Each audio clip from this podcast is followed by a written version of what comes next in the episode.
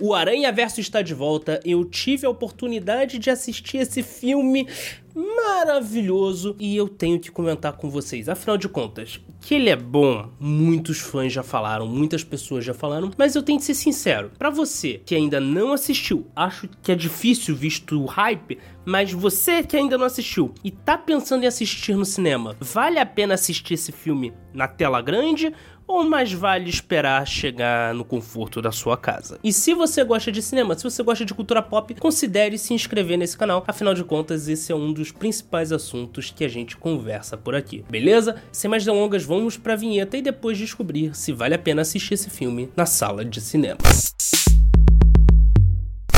Primeiramente, eu vou começar a falar sobre os pontos positivos do filme. Os motivos que podem levar você a querer ver numa tela grande. Dentre eles, a grande quantidade de cenas lindas, que quando você vê numa tela grande, como uma tela de cinema, parecem verdadeiras obras-primas, obras de arte. Como se tivessem sido pintadas, desenhadas minuciosamente à mão, quase como peças que estariam no museu do Louvre, digamos assim. Outra coisa é o ritmo frenético que faz parecer um vídeo de TikTok.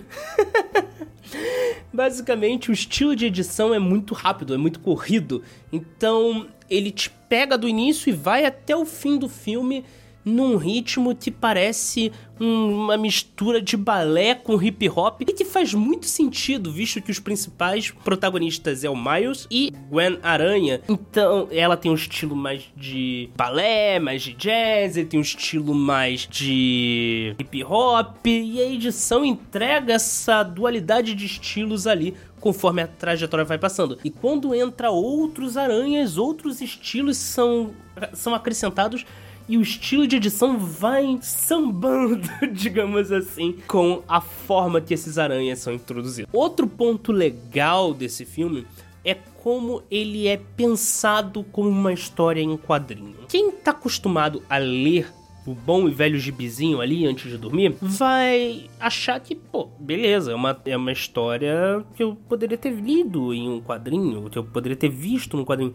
Afinal de contas, ele não é um filme que adapta um quadrinho. Ele é um filme que emula uma revista em quadrinho. Quase como eles já fizeram no primeiro filme, só que eles pegaram aquele conceito, daram aquele conceito, eles ampliaram, tacaram esteroides, deram uma turbinada e veio a parte 2. E aí vem o que é o divisor de águas para mim, que pode ser tanto positivo quanto negativo.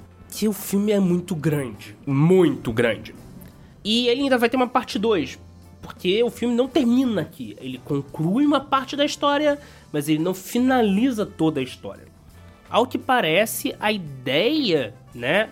E isso não é spoiler porque desde o primeiro trailer é dito que é parte 1 e parte 2. Ah, eu não assisto o trailer. Aí o problema é seu, meu amigo. E pelo filme ser mais longo, a, a ideia que me passa é que eles queriam fazer uma série, não um filme propriamente dito uma série de múltiplos episódios. Com só que provavelmente a verba que a Sony tinha para série era muito menor do que a verba que eles tinham para cinema. Então, fazer um filme e dividir em duas partes seria mais jogo para manter uma qualidade visual, uma qualidade narrativa e até um respeito ao que foi o primeiro filme que inclusive ganhou o Oscar. Pontos negativos. Esse filme, por ter muitas histórias, por ser muito grande, em determinados momentos fica cansativo você estando lá muito tempo na sala de cinema. Ele é um filme que quando ele vai chegando ali pro meio pro final que ele precisa terminar para jogar pra parte 2. Eu tô me segurando aqui pra não dar spoiler. Parece que eles estão meio que força, começam a forçar um pouco porque precisa fechar, precisa terminar, precisa ter um fim.